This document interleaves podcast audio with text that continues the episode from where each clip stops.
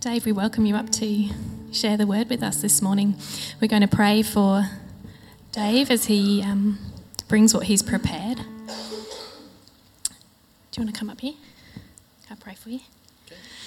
Lord, we just thank you that we can hear from David this morning, and we ask, Lord, that you would clarify his thoughts and give him confidence and boldness. Thank you for all that he's blessed our church with for many, many years, him and Narina together. And we just honour them and thank you for them and for the gifts and the ministry that you've given him. And we pray that you would bless us and encourage us as a congregation as we hear from him and from you this morning. In Jesus' name, amen. Thank you. Please be seated.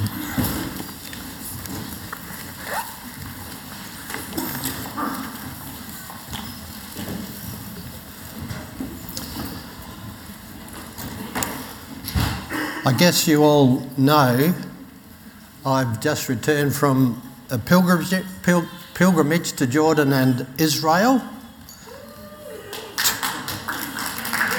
Two amazing weeks, my first time. Uh, it was with uh, pastors and leaders in the CRC Churches International under the guidance and leadership of Michael and Bronnie Chant, who uh, are here today. Uh, there were 14 of us all in total, and my son Josh joined me from his home in Edinburgh, Scotland. It was a father and son building and bonding time, I thank God for that. Now, before we get serious, uh, just a few photos, a few bits and pieces, uh, big and little things that caught my eye. Now, I don't know how this is going to work. The screen hasn't come down today, so we're on a black wall. Let's see what happens.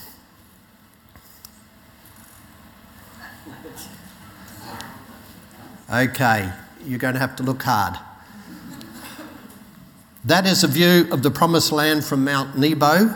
This is where Moses looked at the promised land just before he died. That one you'll recognize? Yes, you can see that. That is Jerusalem from the Mount of Olives. It's called a city like no other. I think the words are true. We love our dogs. Well, they love their donkeys. I felt sorry for this little guy. He was standing there all by himself. No one went near him, so I wandered across and I talked encouraging words to him. he just looked at he looked at me with his big brown eyes, and then I sang Jesus Loves You to him. He still just looked at me with his big brown eyes. to this day, I don't know what he was thinking. Not as cute, but got a lot of character. No doubt about it. We now visit Nazareth, and would you believe it? Joseph was in his carpentry shop.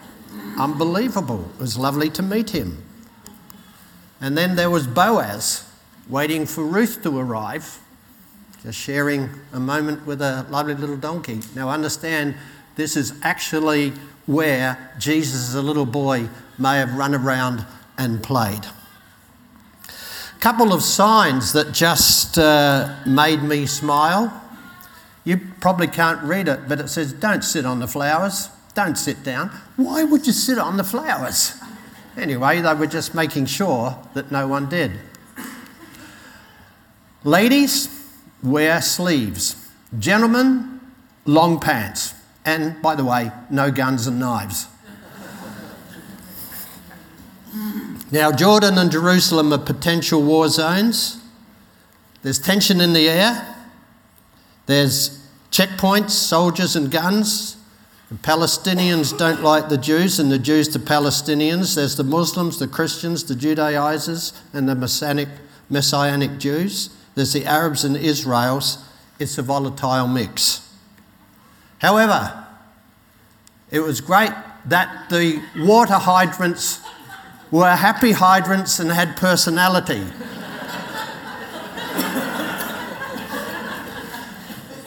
Not only did the hydrants have personality, but the rubbish tins were happy and friendly. There's a lesson Be happy, whatever your calling is in life.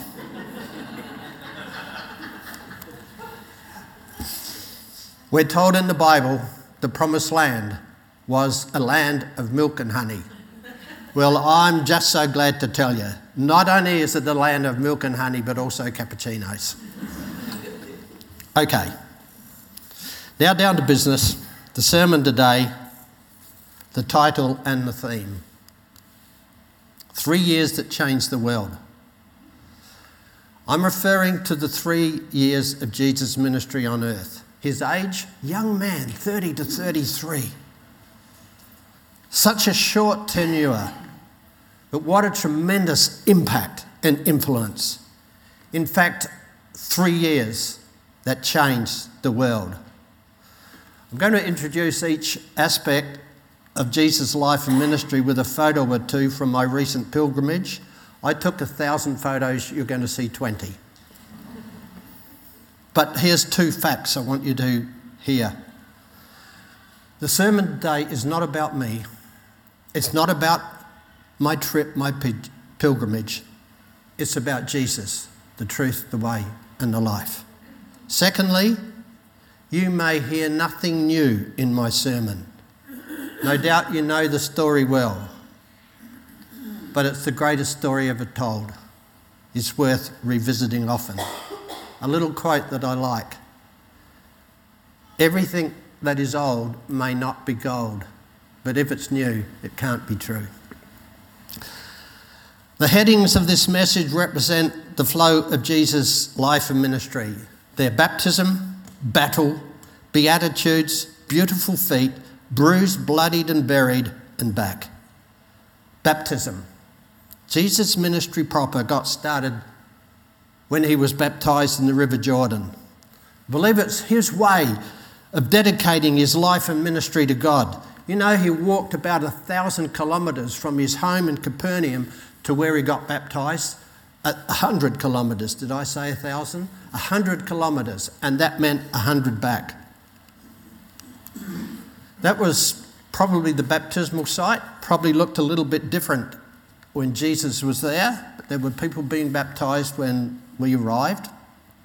As I was walking from the bus to the baptismal site, a bird took my attention. I took a photo. I didn't think anything of it, other than it was a nice bird. Until I was home and looking at the photo, suddenly I realised something. As soon as Jesus was baptized, he went up out of the water. At that moment, heaven was open, and he saw the Spirit of God descending like a dove and alighting on him. And a voice from heaven said, This is my Son, whom I love. With him I am well pleased. What is the significance of the Holy Spirit descending like a dove? A dove is a beautiful symbol of purity and peace. It speaks of God in Christ reconciling the world through himself and to himself. What a joyful message which comes upon the wings of a dove.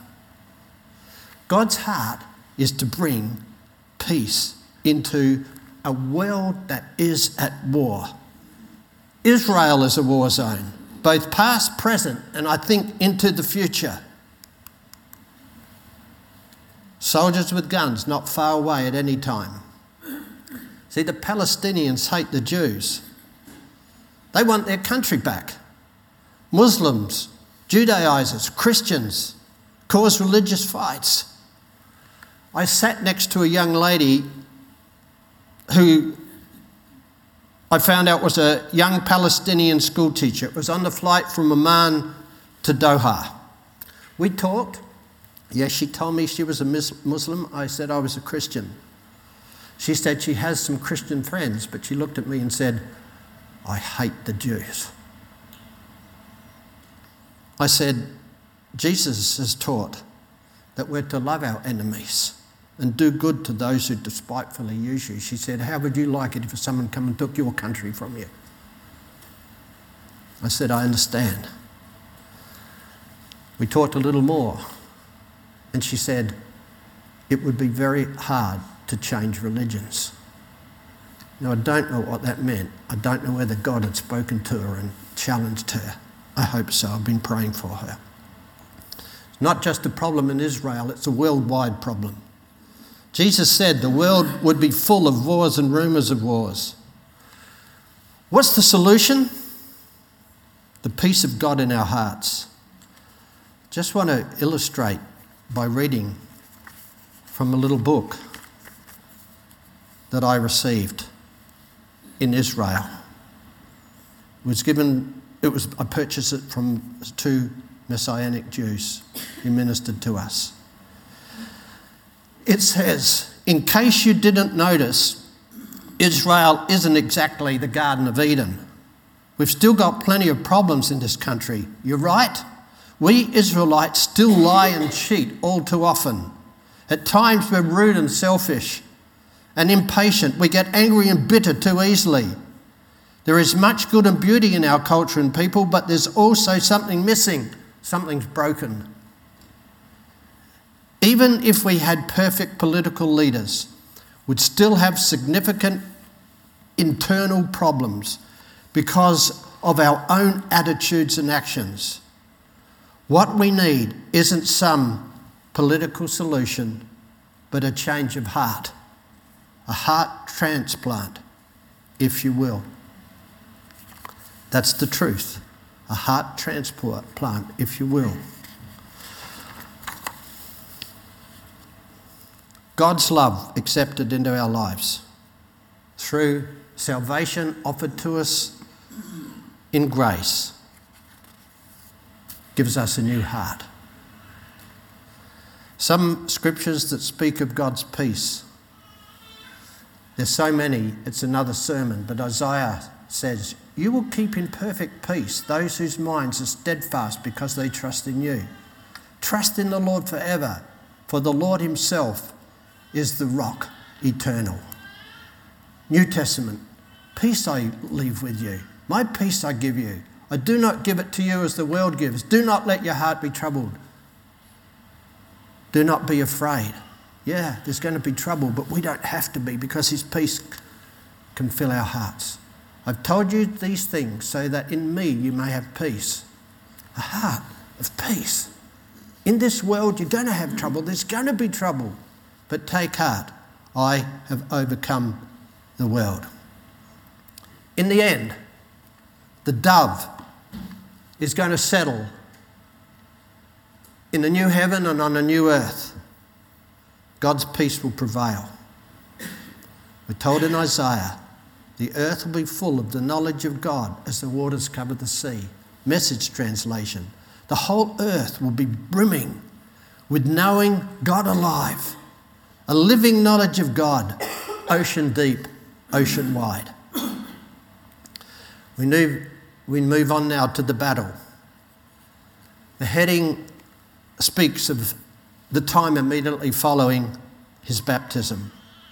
Mark 1:12 At once the spirit sent him out into the desert and he was in the desert 40 days being tempted by Satan he was with wild animals and angels attended him so Jesus headed from his baptism in the Jordan to Jericho and then to the Mount of Temptation.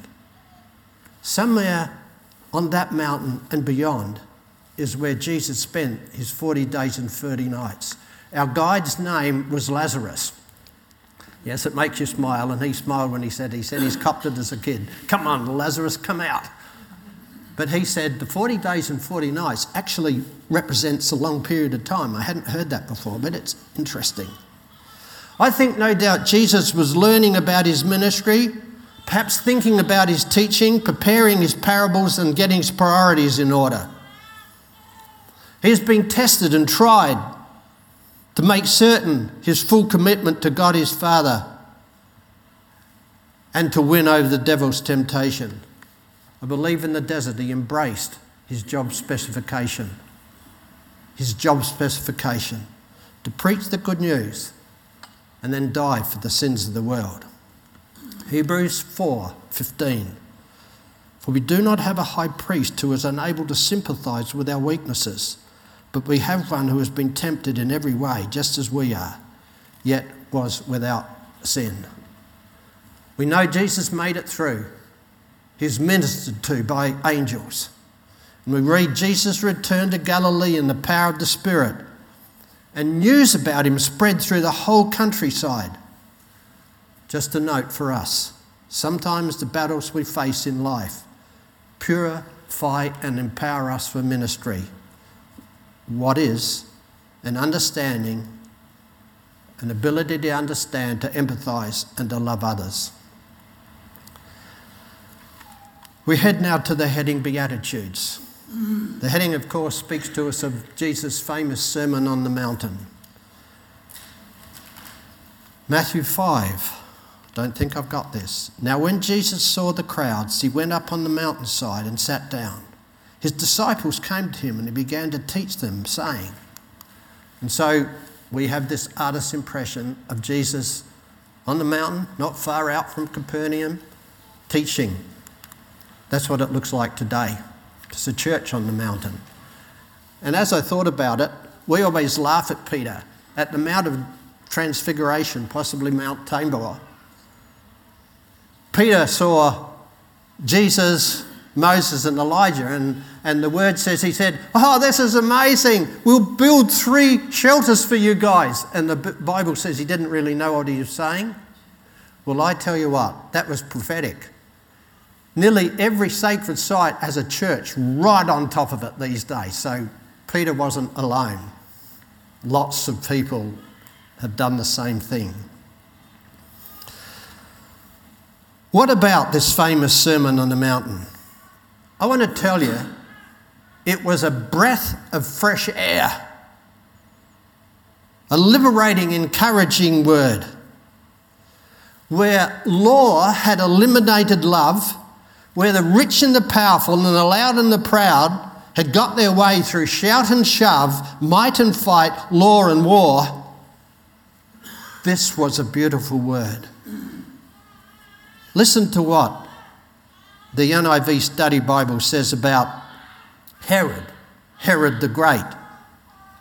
His reign was noted for splendour, as seen in the many theatres, amp- amphitheatres, monuments, pagan altars, fortresses, and other buildings he erected and furbished. He, he used taxes to build these amazing buildings, including the greatest work of all, the rebuilding of the temple in Jerusalem begun in 20 BC and finished 68 years after his death.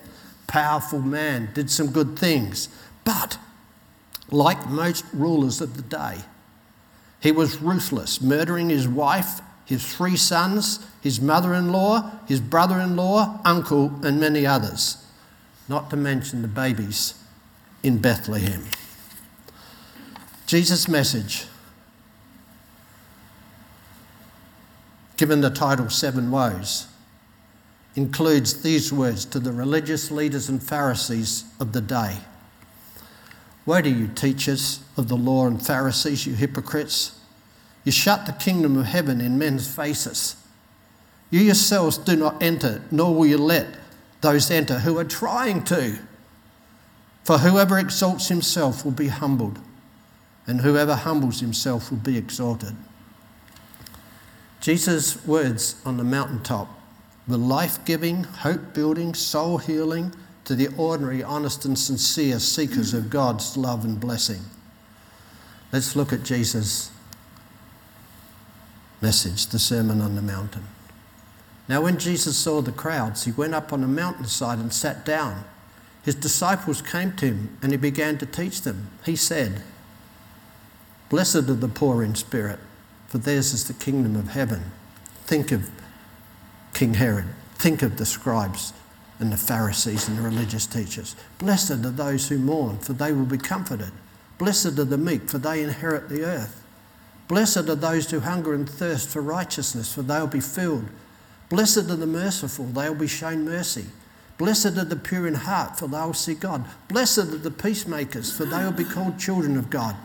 Blessed are those who are persecuted because of righteousness, for theirs is the kingdom of heaven. You can just see the multitude thinking, God cares for us. It's okay. We don't have to be loud and proud. The sermon continued. I don't have it on the screen, but let me read. I'll read it firstly from the message. Arriving at a quiet place, he sat down and taught his climbing companions. You're blessed when you're at the end of your rope. Ever been there? With less of you, there's more of God and His rule. You're blessed when you feel you've lost what is most dear to you. Only then can you be embraced by the one most dear to you. You're blessed when you're content with who you are. No more, no less. That's the moment you find yourself proud owners of everything that can be bought. You're blessed when you've worked up a good appetite for God. He's food and drink and the best meal you'll ever have. You're blessed when you care. At the moment of being careful, you find yourself cared for. You're blessed when you get inside your world, your mind and your heart put right. Then you can see God in the outside world. You're blessed when you can show people how to cooperate instead of compete and fight. That's when you discover who you really are and your place in God's family. You're blessed when you commit when your commitment to God provokes persecution. The persecution drives you even deeper into God's kingdom. He went on to say these things, again from the message. Be especially careful when you're trying to be good so that you don't make a performance out of it. It might be good theatre, but the God who made you won't be applauding. When you come before God, don't turn it into a theatrical production either.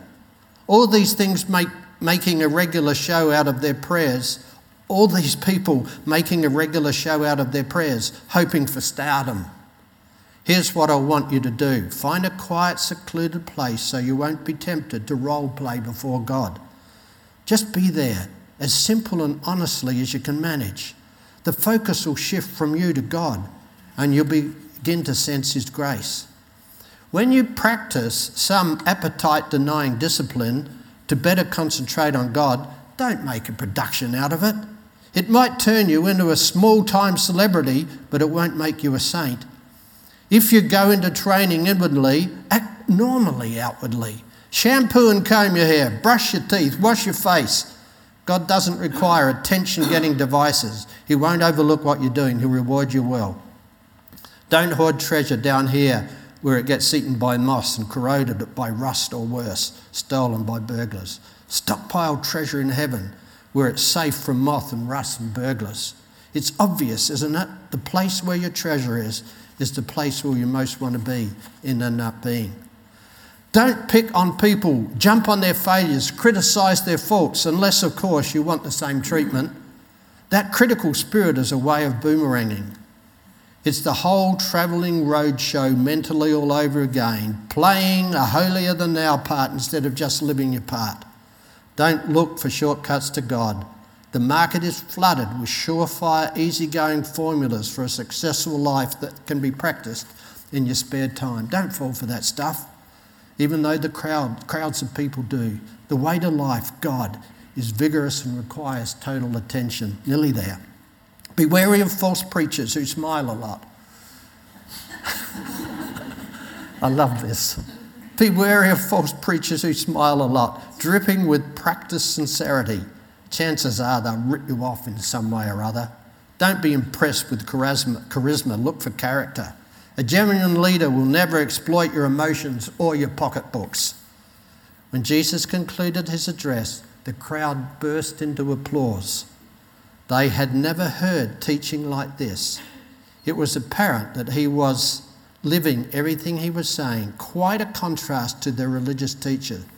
This was the best teaching they had ever heard.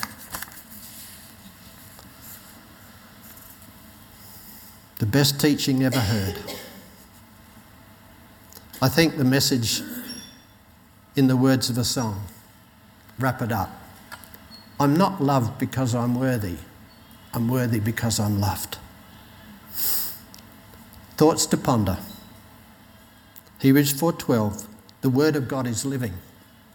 John 6:68, Jesus' words are words of life. Colossians 3:16, let the word of Christ dwell in you richly. And James 1:22, do not merely listen to the words, do what it says.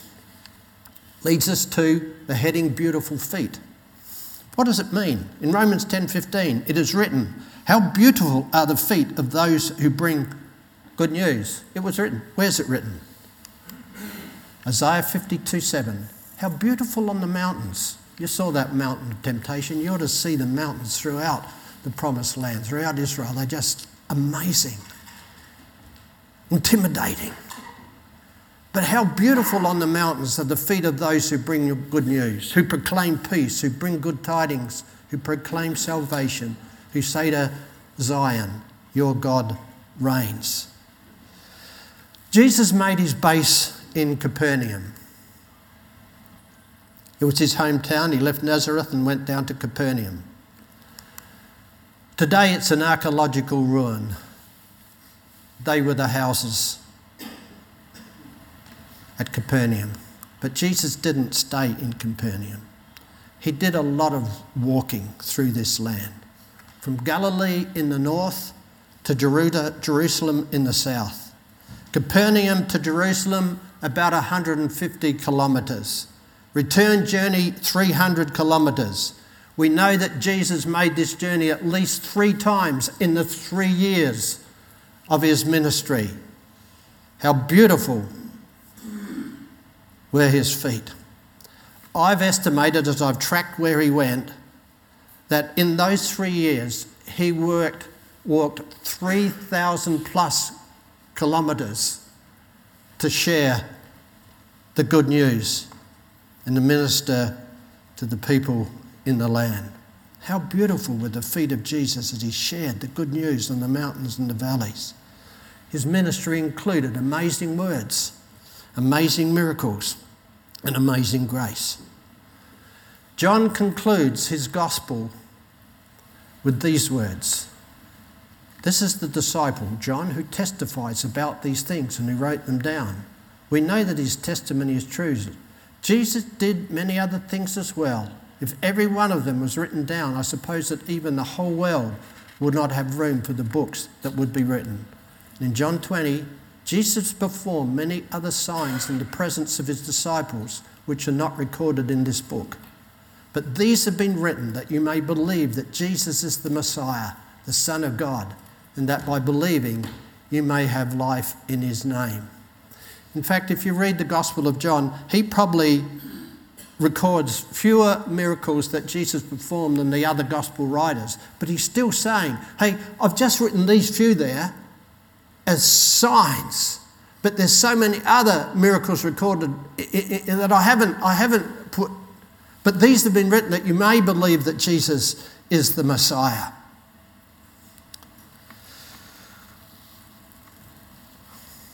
A few of Jesus' loving words. Jesus said again, I tell you, I'm the gate for the sheep. I am the gate. Whoever enters through me will be saved. They will come in and go out and find pasture. The thief comes to steal, kill, and destroy. I've come that they may have life and have it to the full. I'm the good shepherd. The good shepherd lays down his life for the sheep. The good shepherd lays down his life for the sheep.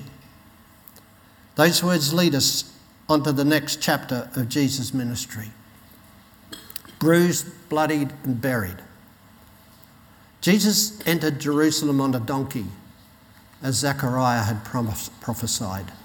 Zechariah, second last book in the Old Testament. Rejoice greatly, daughter of Zion, that's Jerusalem. Shout, daughter Jerusalem. See your king comes to you, righteous and victorious lowly riding on a donkey, on a colt, the foal of a donkey. Jesus knew he wasn't coming to Jerusalem to be crowned as king, but to be crucified as a blasphemer by stating he was the Christ, the Son of God. He was crucified for telling the truth. He was and is the Christ, the Son of God. Jesus was ready to die and he committed himself to it. But as he entered Jerusalem, we read his words. He said, My soul is troubled. We can understand that. But what shall I say? Father, save me from this hour? No way. It was for this very reason I came to this hour. On the eve of his arrest and crucifixion, Jesus went to his favourite spot, just outside of Jerusalem, in the lower slopes of the Mount of Olives, the Garden of Gethsemane. We were told that one of those trees may, in fact, be over 2,000 years old. Jesus may well have sat under one of those trees. He struggled in prayer. He sweated drops of blood. But he finished his prayer by saying, Your will be done. At about 10 p.m. that night, Judas led a crowd of Jews assembled by the chief priest and they arrested Jesus, who was taken to Caiaphas, the high priest's home. He was blindfolded, he was mocked, beaten, and spat on. He was held overnight in the basement of Caiaphas' house. But in the morning, he was pronounced guilty of blasphemy by the Sanhedrin, which is the high court of the Jews. They wanted him to be killed, to be crucified. He was led away, possibly on these very steps, to Pilate's home or the Praetorium plaque on the wall alongside the steps probably depicts, tells the story well. Pilate sat in judgment and he surrendered to the cry of the hostile crowd crucify him. Pilate had Jesus flogged by the soldiers. They enjoyed it. They mocked him, they beat him on the head with a staff. They spat on him. They twisted, they twisted a crown of thorns and put it on his head. Pilate handed him over to be crucified. He walked carrying a cross along the path through Jerusalem called Via Dolorosa, which means path of sorrows, path of pain. Was led to a place called Golgotha, which means the place of the skull. That's it today. Made very sad to see the rubbish at the foot of the cliff. It got worse. I haven't got those photos with me. Why the place of the skull? Well, that's what it looked like before it was weather beaten and worn away over the years. Jesus was crucified on the cross was about 9 a.m. in the morning. At 12 noon, when the sun is normally shining bright, the whole land was covered with darkness. Then at 3 p.m., it came to an end, and Jesus called out, It is finished. Father, into your hands I commit my spirit. Note that he didn't say, I am finished. He said, It is finished. Jesus had died for the sins of the world. The earth shook, the rock split. The centurion guarding Jesus was terrified, we read, and exclaimed, Surely he was the Son of God.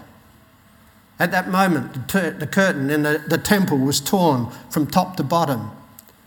The significance of that sins had been accounted for, cleansing available, and access into the Holy of Holies, the very presence of God, was now possible. Why? God made him who had no sin to be sin for us, so that in him we might become the righteousness of God. Before darkness fell, Joseph of Arimathea, who was a secret disciple of Jesus, gained permission to take and bury Jesus' body in a tomb he owned. John 19:41 At the place where Jesus was crucified there was a garden, and in the garden a new tomb in which no one had ever been laid. Joseph and Nicodemus, who had come to Jesus by night, wrapped Jesus' body with spices and strips of linen, and they placed it in the tomb. Big stone was rolled. In front of the entrance, a Roman guard was posted to guard the tomb that was secured with a seal. Jesus' ministry was over. Or was it?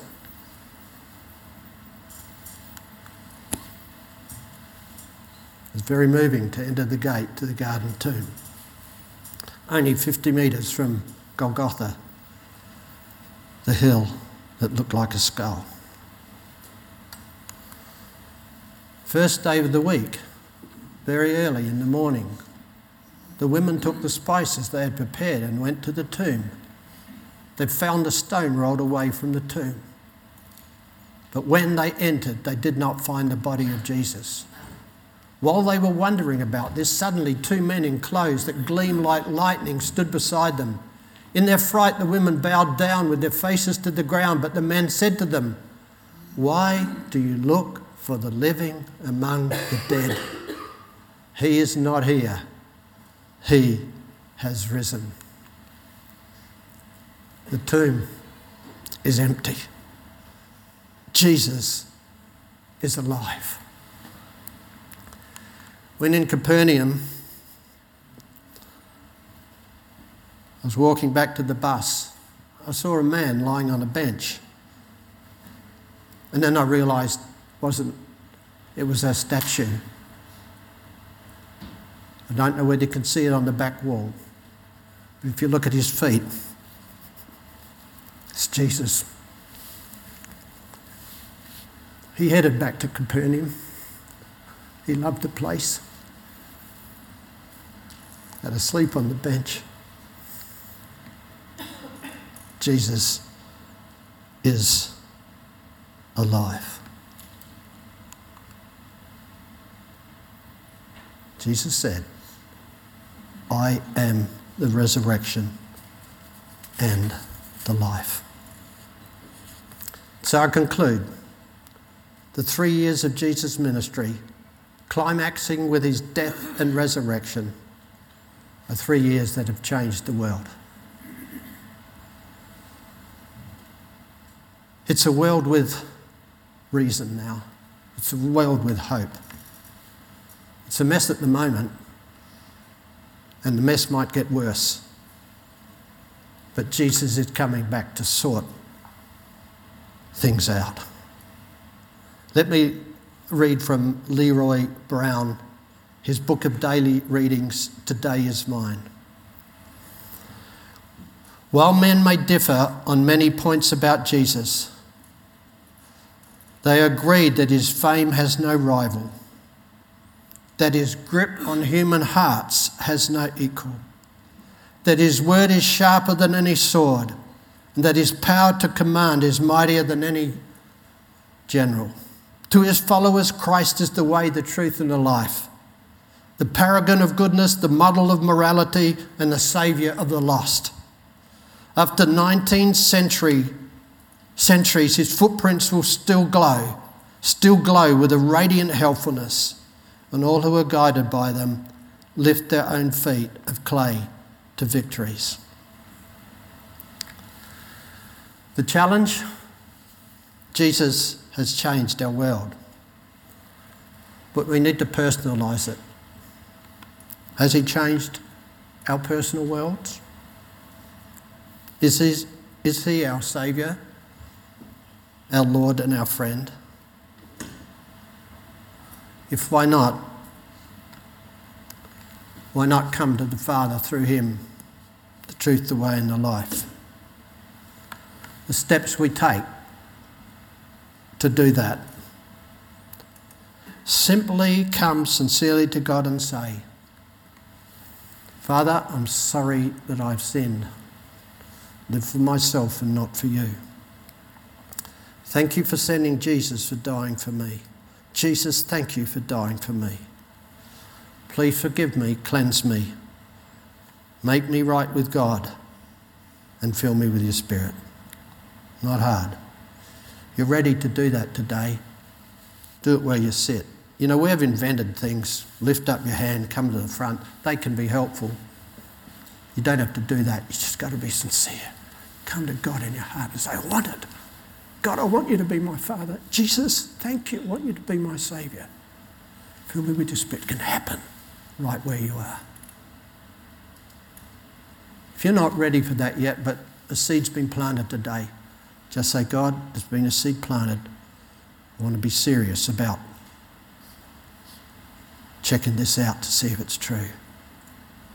He'll lead you to Jesus, the truth, the way, and the life.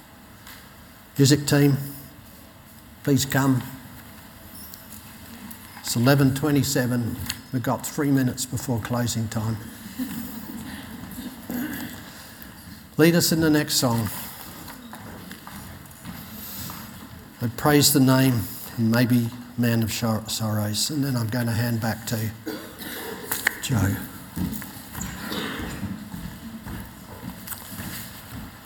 So we did three minutes in 30 minutes.